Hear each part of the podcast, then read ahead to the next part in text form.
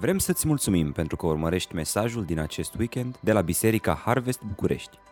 Ne rugăm ca să fii încurajat și provocat de Cuvântul lui Dumnezeu. Poți afla mai multe despre noi pe www.harvestbucurești.ro Iată mesajul pastorului Adrian Rusnac. Cele mai multe religii sau ideologii au un simbol vizual care încearcă să zugrăvească un aspect semnificativ al istoriei acestora sau crezurilor lor. Spre exemplu, floarea de lotus este astăzi asociată cu religia budistă. Datorită formei de roată, se crede că ea descrie fie ciclul nașterii, fie ciclul morții.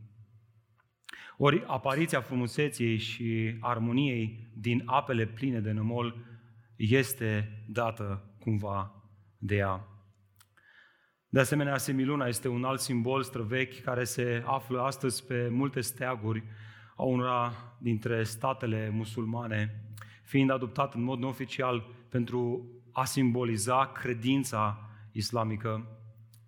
Pe de altă parte, islamismul Iudaismul pe parcurs a adoptat așa, numită, așa numitul scut sau stea a lui David, o stea în șase colțuri.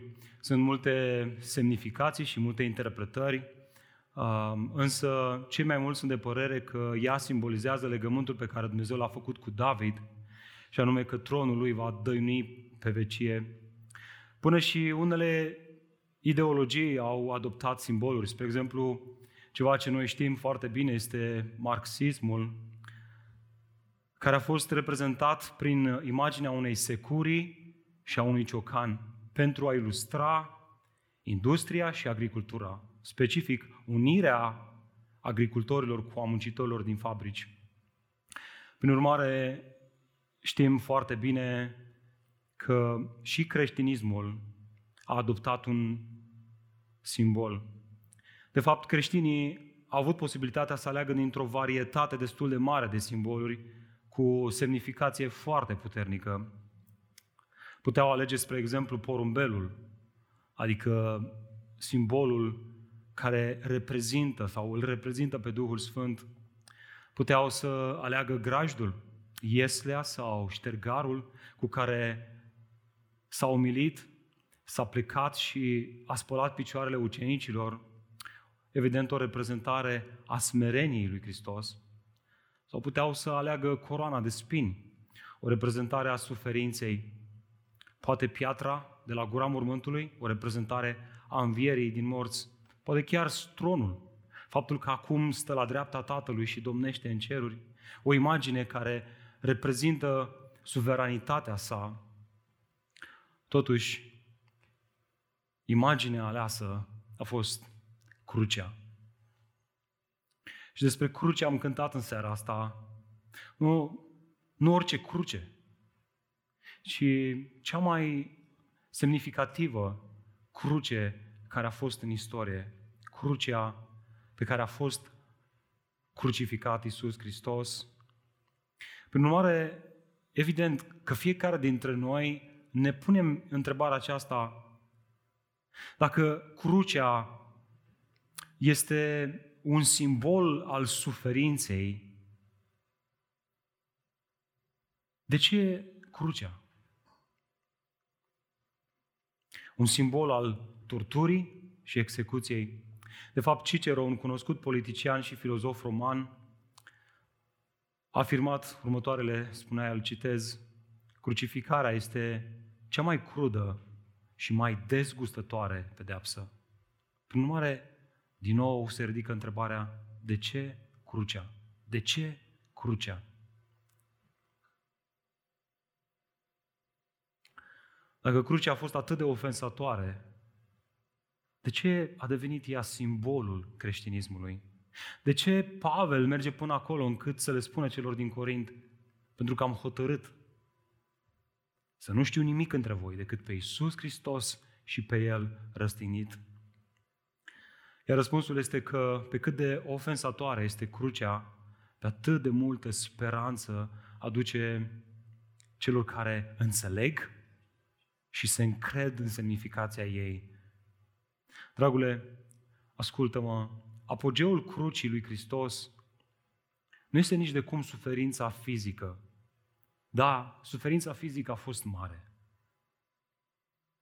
Și cei care își amintesc că anul trecut ne-am uitat în mod, în mod specific la suferința fizică a lui Hristos și ea este mare. Este imposibil să auzi și să înțelegi și să cunoști suferința fizică a lui Hristos și să nu verși măcar o lacrimă. Dar, dragule, apogeul suferinței lui Hristos pe cruce nu este această suferință fizică, ci faptul că acolo, pe cruce, Hristos a plătit păcatelor celor aleși. Și asta este ceva ce nu avem voie să ratăm. Crucificarea romană era un mod de a ispăși păcatele, un mod prin care cineva executa vina pentru greșelile lui, pentru tâlhării, pentru anumite lucruri rele pe care le făcuse. Asta a făcut Hristos. Hristos a fost crucificat pe cruce pentru că a ispășit păcatele, pentru că a purtat vina unor păcate și le-a executat murind pe cruce. Acesta este apogeul crucii. În rănile lui Hristos, de pe cruce, Hristos a purtat toate păcatele celor aleși. Ori asta a adus atât de multă speranță celor care au o conștiință încărcată de vinovăție. Și acesta este gândul din seara aceasta. Dacă ți notițe, notează asta. Crucea lui Hristos aduce speranță indiferent de amenințările aduse de moarte sau chiar de viață. De asta ne amintim astăzi, în Vinerea Mare, la ora 8 dimineață s-a putut auzi sentința Iisus condamnat la moarte. A fost întâi biciuit, silit să-și care crucea până la locul execuției și apoi crucificat, pironit pe o cruce. Fiind foarte slăbit fizic, datorită acestei biciuiri romane care era grozav de dureroasă, în doar trei ore trupul lui Iisus Hristos și-a dat ultima suflare. Pe la ora 12, întunericul a acoperit pământul. Trei ore mai târziu a fost dat jos de pe cruce și așezat într-un mormânt. Dar ascultă, dragule, pe cât de sumbră a fost moartea sa, macabră, am putea spune, pe atât de multă speranță aduce ea. Și la asta aș vrea să medităm în seara asta. Acesta este gândul. Suntem un oraș, dar suntem un oraș plin de speranță. Continuăm seria noastră de mesaje și de meditare asupra Cuvântului Dumnezeu din epistola lui Pavel către Corinteni. Am ajuns în capitolul 15 și haideți să continuăm să citim de la versetul 19 până la versetul 34.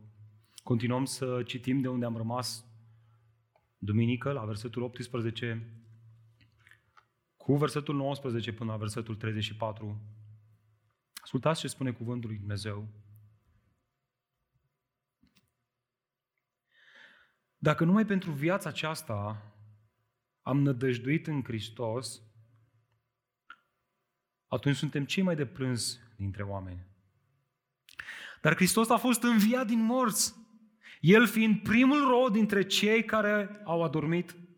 Întrucât moartea a venit printr-un om, învierea morților a venit tot printr-un om. Așa cum în Adam toți mor, la fel în Hristos toți vor fi înviați. Însă fiecare la rândul lui. Primul rod este Hristos, apoi, la venirea lui, cei ai lui Hristos.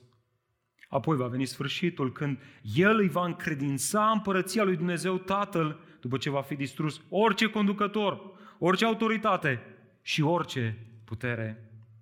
Căci El trebuie să domnească până când îi va pune pe toți vrăjmașii sub picioarele sale.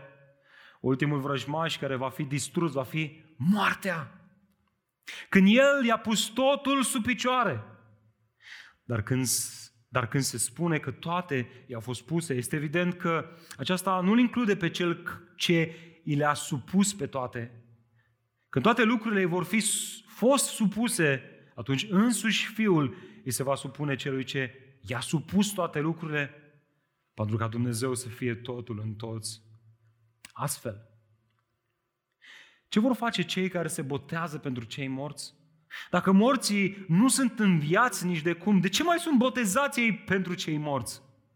Și de ce suntem noi în pericol tot timpul? Sunt în pericol de moarte. În fiecare zi acest lucru este cert, fraților, în tocmai ca laudă pe care o am cu voi în Hristos Iisus, Domnul nostru. Dacă doar din motive omenești m-am luptat cu fiarele nefes, ce am câștigat dacă morții nu învie?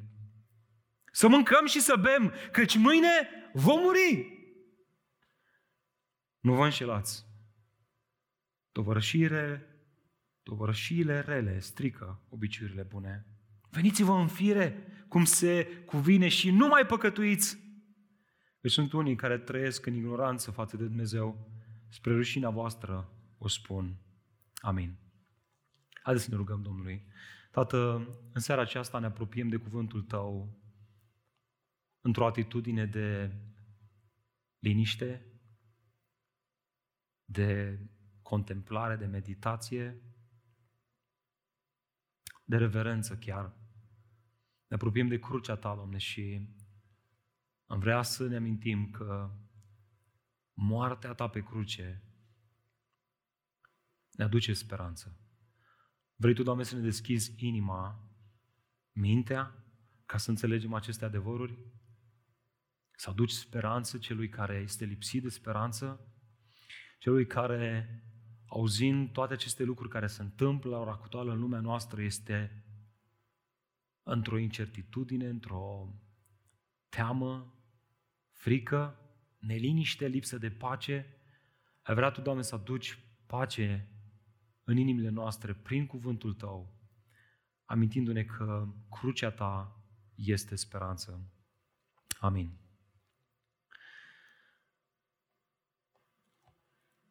Iată întrebarea cu care navigăm în acest text. O să fie diferit, o să fie mai scurt, nu o să intrăm în toate detaliile, dar am vrea să vedem în acest text răspunsul la această întrebare simplă. În ce fel aduce crucea lui Hristos, moartea lui Hristos pe cruce, speranță pentru noi cei care o înțelegem și credem în Hristos. Iată, când mă uit în acest text, văd mai întâi asta. Dacă ții notițe, notează asta. Mai întâi aduce speranță față de amenințările morții. Vreau să vă uitați cu mine în versetul 19. Dacă numai pentru viața aceasta am nădăjduit în Hristos, spune Pavel atunci, aici, atunci suntem cei mai de plâns dintre oameni. Și acum observați contrastul. Dar, dar Hristos a fost înviat din morți. El fiind primul rod dintre cei care au adormit. Dragilor, observați contrastul? Speranța în Hristos nu este doar un accesoriu în această viață, ci este o nădejde care transcede viața actuală și ea se duce până în viața de apoi. Și ascultă, atunci când Biblia folosește termenul nădejde sau speranță, nu o face cu sens de incertitudine, cu sens de sper să trec cu bine prin această perioadă de pandemie, ci cu sens de o certitudine. Ea este asemenea cu o ancoră, așa cum corăbile sunt ținute în port de această ancoră mare și sigură, la fel este nădejdea sau speranța pe care o avem în Isus Hristos. Ea este o ancoră mare și sigură pentru sufletul oricărui om. Dar care este problema? Că poți lua această speranță și să faci din ea un accesoriu, ascultă, doar pentru viața aceasta. Spre exemplu, în perioada asta mulți experimentează frică. Așadar, au nevoie de o figură paternă, protectivă, care să le ofere încredere. Păi sigur, creștinismul oferă asta. Speră în Isus și o să te simți mai bine. Dar dacă te dai doi pași în spate, realizezi că că, că nu putem discuta despre creștinism dacă faci asta, ci despre egoism. În mod ultim, asta mă face pe mine să mă simt mai bine. Ori, ori speranța în crucea lui Hristos nu este un accesoriu care să te facă pe tine să te simți mai bine. Miza este mult mai profundă, mult mai adâncă. Prin urmare, merită să te întrebi asta. Ți-ai pus speranța în Hristos pentru că asta te face să te simți mai bine în viața asta de aici și acum? Pentru că te face să fii mai încrezător și mai împlinit în lumea aceasta? Sau pentru că realizezi că lumea aceasta nu este destinația finală, că ești doar temporar aici? Prin urmare, problema reală nu este ce se va întâmpla în această viață de aici și acum. Oricât de multe primejdii, încercări sau incertitudine am experimentat, pentru că știm bine, ea va trece ca un abur. Întrebarea reală este ce se va întâmpla după această viață. Exact asta explică Pavel în continuare. Uitați-vă cu mine în versetul 21. Întrucât moartea a venit printr-un om, învierea morților a venit tot printr-un om. În aceste câteva versete, Pavel descrie drama ființei umane și singura soluție pentru această mare problemă, care este drama? Că reprezentantul tuturor oamenilor, reprezentantul meu și al tău, este primul om creat, Adam, și asta este problema noastră, că așa cum greșeala unui președinte sau unui guvern are consecințe la nivelul întregii națiuni, tot astfel neascultarea lui Adam, acolo în grădina Edenului, a produs consecințe la nivelul întregii rase umane. Atunci când ne naștem în lume, fiecare dintre noi ne naștem cu acest reprezentant al nostru care este Adam, ne, ne naștem cu această predispoziție înspre greșeală, înspre rău, înspre a face ceea ce nu este corect. Și o vezi așa de clar în fiecare bebeluș care crește. Observați, moartea într-adevăr a venit printr-un om.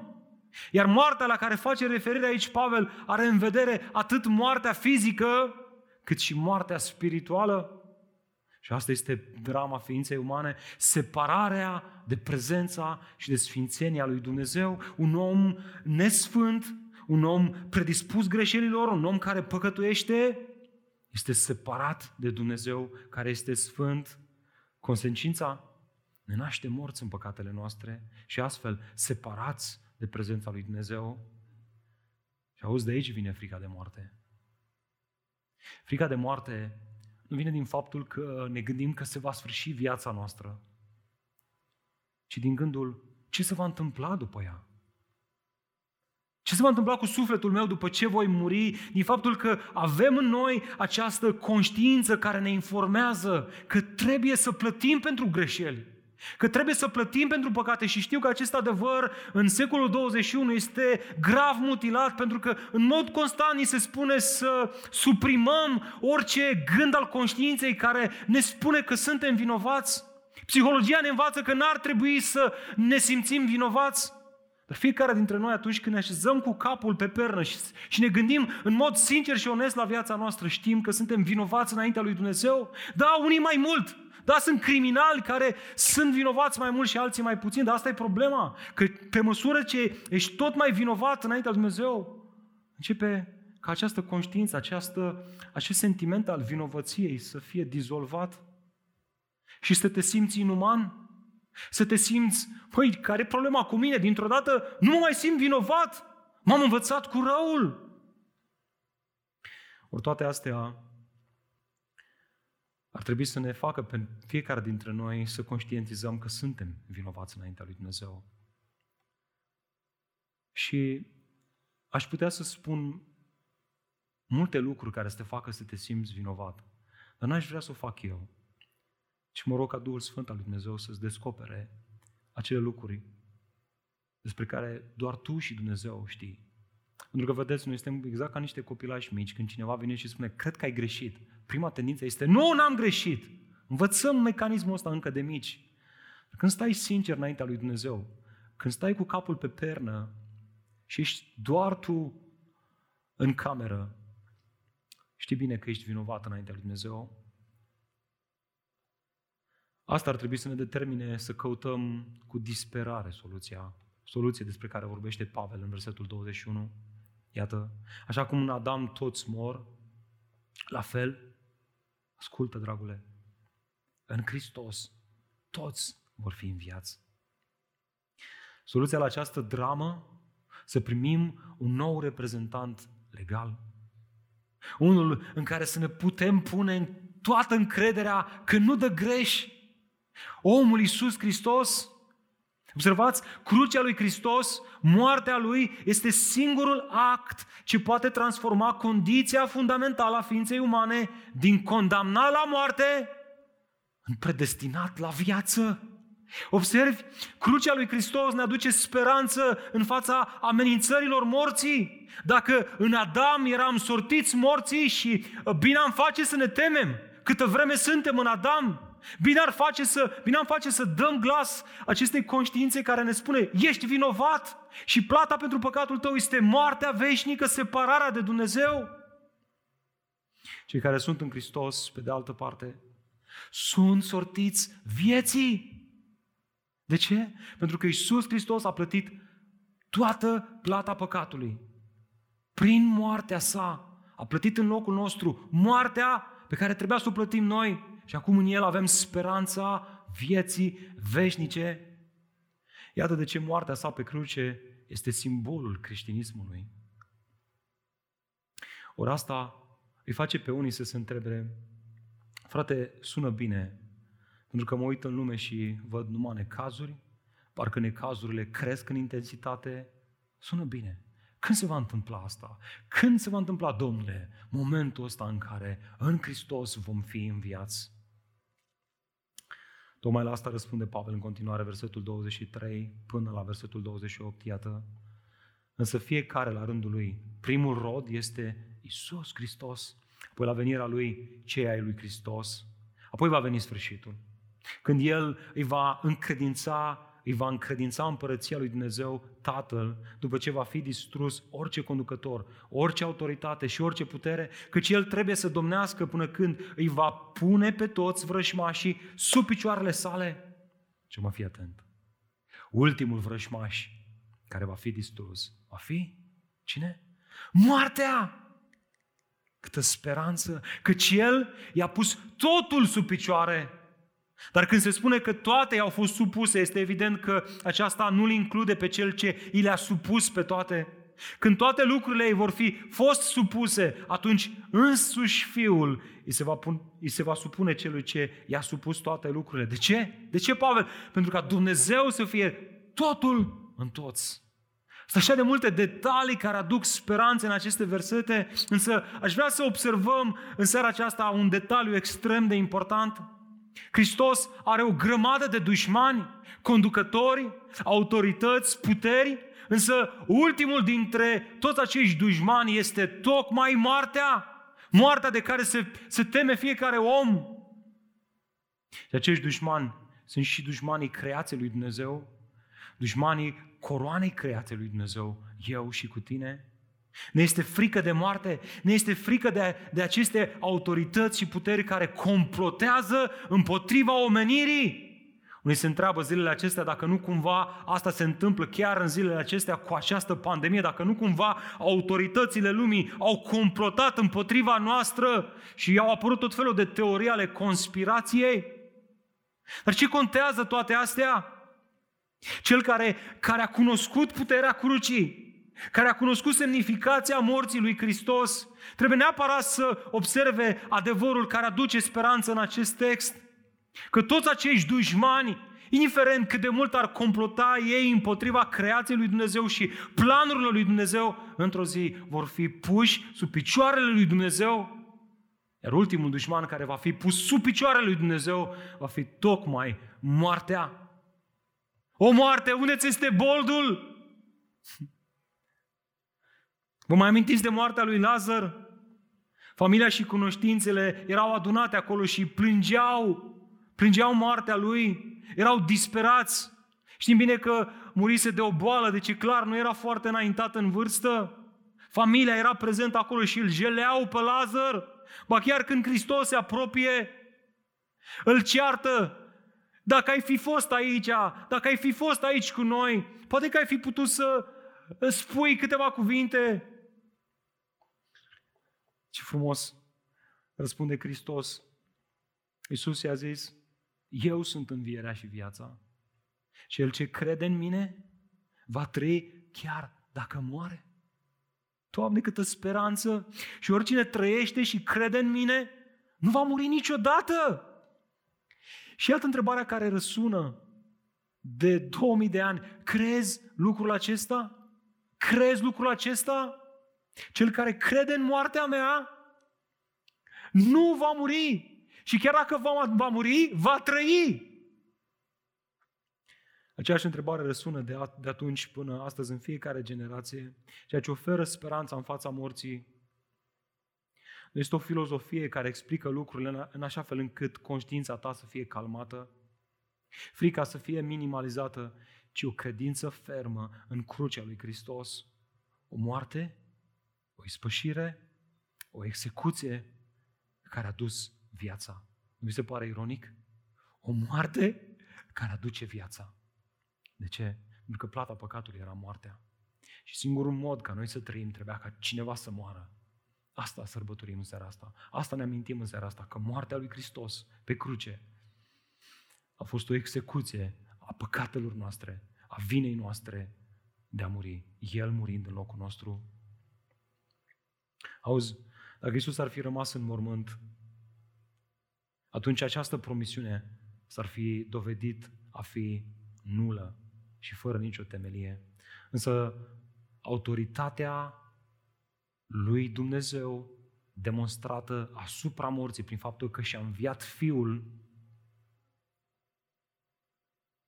ne aduce așa de multă speranță. Asta dovedește că Dumnezeu a primit plata pentru păcate și că are puterea să învie pe, pe toți cei care cred în El. Dragule, boala, suferința, puterile acestei lumi, incertitudinea și, în mod ultim, moartea sunt toate realități care, într-adevăr, ne amenință viața. Însă cel care experimentează aceste adevăruri cu privire la moartea lui Hristos poate să îmbrățișeze toată această suferință, toată această incertitudine, fără ezitare. De ce? Deoarece fie și dacă moare, el va trăi. Moartea este doar o ușă de intrare înspre veșnicie. Și atitudinea credinciosului, celui care crede în Hristos, este o atitudine de bucurie și de speranță. În ce fel ne aduce crucea lui Hristos speranță? Iată și în al doilea rând, ne uităm în acest text. Ne aduce speranță față de amenințările vieții. Am văzut că ea ne aduce speranță față de amenințările morții. Și dacă îți este frică de moarte, fii încurajat în seara asta, în Hristos, n-ai niciun motiv să experimentezi frică. Dar fii atent, crucea lui Hristos ne aduce speranță chiar și în fața amenințărilor vieții. Dați-vă cu mine în versetul 29, astfel. Ce vor face cei care se botează pentru cei morți? Dacă morții nu sunt înviați, nici de cum, de ce mai sunt botezați ei pentru cei morți? Este extrem de important să observăm că Pavel nu argumentează aici și nici nu apără practica botezului pentru cei morți, ci o ironizează. Evident, cei care practicau asta nu credeau în învierea din morți. Prin urmare, întrebarea lui Pavel pentru ei este, de ce mai faceți asta? De ce v-ați mai boteza pentru cineva care a murit și nu se va mai întoarce înapoi niciodată? Și evident răspunsul este pentru că simțim această responsabilitate să facem ceva pentru apropiații noștri, pentru cei pe care îi iubim, pentru cei care au decedat, care au trecut la cele, spunem noi, veșnice. Simțim să facem ceva pentru ei, pentru că am vrea să le fie bine pe lumea de dincolo. Observați, există în noi această realitate a lumii de dincolo de moarte. Să observați că prin asta Pavel semnalează sensibilitatea conștiinței celor în viață cu privire la cei dragi care nu mai sunt în viață. Gândiți-vă numai la lumânările care se aprind pentru cei morți în țara noastră. Există ceva în noi care ne determină să facem ceva pentru cei care au murit? Am vrea să știm că le este bine. Ori asta ne împinge înspre a practica ritualuri religioase pe care nu le înțelegem, care, care sunt adesea hilare și care nu au puterea să ajute pe nimeni. Și asta este prima amenințare a vieții. Practicarea seacă a unor obiceiuri religioase, dar care n-au niciun efect spiritual. Și slavă lui Dumnezeu că anul acesta, pentru prima dată în istoria creștinismului, Dumnezeu ne dă harul să ne îndepărtăm de toate aceste ritualuri, de toate aceste practici. Dacă le făceam în fiecare an, anul acesta nu mai putem să le facem. Trebuie să stăm acasă, închiși în casă. Și mulțumim Dumnezeu că ne dă șansa anul acesta să stăm, să ne liniștim. Să ne îndepărtăm de aceste practici sfinte, obiceiuri, le spunem noi, și să ne gândim la semnificația crucii lui Hristos. Distantați, distanțați fiind de aceste practici seci. Iată o altă amenințare, versetul 30. Și de ce suntem noi în pericol tot timpul? Întreabă Pavel aici. Sunt în pericol de moarte în fiecare zi. Acest lucru este cert, fraților. Întocmai ca laudă pe care o am cu voi în Hristos Iisus, Domnul nostru, dacă doar din motive omenești m-am luptat cu fiarele în Efes, ce am câștigat dacă morții nu învie? Să mâncăm și să bem, căci mâine vom muri. Pavel și-a riscat neîncetat viața în lucrarea sa misionară predicând crucea lui Hristos. Însă, dacă Hristos nu ar fi înviat, atunci acest risc al său ar fi fost total inutil. Observați, el chiar s-a luptat cu niște animale sălbatice în Efes sau în drum spre Efes. Ori în apropierea Efesului, toate aceste amenințări și încercări din slujirea lui nu ar fi putut să le poarte fără speranța învierii din morți. Altfel spus, dacă Isus nu ar fi înviat, era mai bine să-și trăiască viața la maxim, să bea și să mănânce, altfel spus să se distreze la maxim, pentru că oricum mâine va muri. Asta este o a doua amenințare a vieții noastre, să trăiești și să îți planifici viața ca și cum totul s-ar rezuma la lumea aceasta. Însă credința în crucea lui Hristos este ceea ce ne oferă motivația să privim dincolo de ea. Să ne restinim zilnic poftele vechi și să ne gândim cum am putea să-L slujim, să-i slujim pe alții. Și mai este încă o amenințare aici, eu dați-vă versetul 33. Nu vă înșelați, tovărășiile rele strică obiceiurile bune. Veniți-vă în fire cum se cuvine și nu mai păcătuiți, căci sunt unii care trăiesc în ignoranță față de Dumnezeu. Spre rușinea voastră o spun.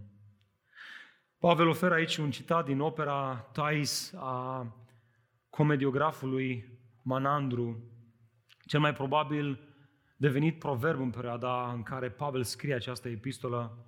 Până și în păgânism se afirma că prieteniile rele strică obiceiurile bune.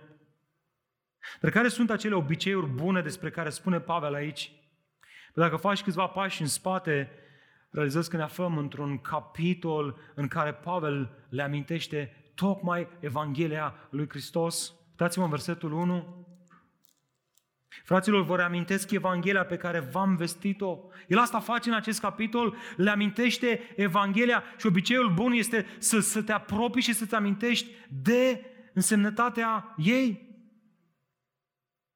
Dacă faci câțiva pași în spate, realizezi că moartea, îngroparea și învierea lui Hristos sunt singurul adevăr care îți dă puterea să renunți la poftele lumii acestea și să trăiești într-un mod în care Dumnezeu să fie glorificat prin viața ta. Prietenia cu lumea nu-ți poate produce închinare și chemare la sfințire, ci apropierea de Evanghelia lui Iisus Hristos. A treia amenințare a acestei lumi este, evident, un duh de înșelăciune. Oameni care au fost în biserică, care au auzit Evanghelia, dar care sunt duși în eroare. Și nu realizează cât de tare poate fi cineva orbit până când nu vorbești cu cineva care este orbit spiritual. Să ai de vorbă cu el și nu-ți vine să crezi cât de orb e, cât de inconștient este de trăirea lui în imoralitate, în păcat, în întuneric, în fapte rele. Nu-ți vine să crezi cum lumea poate să fure inima și mintea cuiva. Soluția? Soluția? Să înțelegi că viața în lumea aceasta prezintă numeroase amenințări, dar că cel care rămâne aproape de crucea lui Hristos, de Evanghelia lui Iisus Hristos, poate fi plin de speranță. Exact asta le, spune, le spunea Iisus și ucenicilor. V-am spus toate aceste lucruri ca să aveți pace în mine. În lume veți avea necazuri, dar hei, curaj, eu am învins lumea. Observați, crucea lui Hristos nu aduce o pace condiționată de lipsa de amenințări și încercări, ci tocmai invers. Să ai pace în mijlocul amenințărilor. De ce? Pentru că ea, crucea lui Hristos, îți dă puterea să răstignești idolii vieții, acele, acele așteptări egoiste, să-ți ridici ochii către crucea lui, lui Hristos și să trăiești având perspectiva veșniciei. Dragilor, speranța noastră în crucea lui Hristos nu este una lipsită de conținut, nici măcar nu depinde de noi și de acțiunile noastre, ci de lucrarea completă și perfectă a lui Hristos. De ce un autor cunoscut spunea Vino să vezi victoriile crucii. Rănile lui Hristos sunt vindecările tale. Agonia lui este o dignă ta. Conflictele sale reprezintă succesul tău. Gemetele lui sunt cântecele tale. Durerile lui, ușurința ta. Rușina lui, gloria ta. Moartea lui, viața ta, iar suferințele lui sunt slava ta. Tată, Vreau să-ți mulțumim în seara aceasta pentru crucea ta.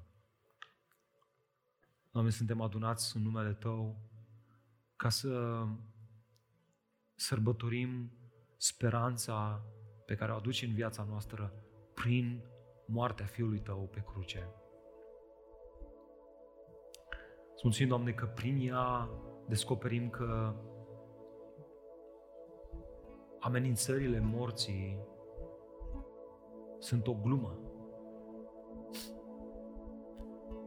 Că există viață după moarte și că cei care se încred în tine, datorită faptului că ai murit în locul nostru pentru păcatele noastre, ai plătit consecința greșelilor noastre. Și apoi pentru că ai înviat, avem speranța, siguranța că într-o zi vom învia și noi. Și Doamne, știm că rămân în viața aceasta multe amenințări, poate chiar în perioada asta cu pandemia. Dar, Doamne, îți mulțumim că ne-ai spus încă de la început că în lume vom avea necazuri și că așteptarea noastră de la lumea aceasta nu este să ne aducă satisfacție, împlinire, mulțumire, și, Doamne, ochii noștri sunt pe Hristos. De acolo ne vine mulțumirea, de acolo ne vine speranța și bucuria. Și, Doamne, despre asta vrem să continuăm să cântăm în seara aceasta despre această glorioasă transformare pe care ai făcut-o prin mesajul Evangheliei în viața noastră. Vreau să cântăm despre harul Tău bogat, care ne-a răscumpărat. Mulțumim, Doamne, că fie și dacă murim avem viață, fie și dacă trăim viața noastră, nu este viața aceasta, ci viața de apoi. Îți mulțumim, Doamne, că ne ridici în seara aceasta ochii de pe lumea aceasta și ne pui țintă pe Hristos, Slavă ție, îți mulțumim pentru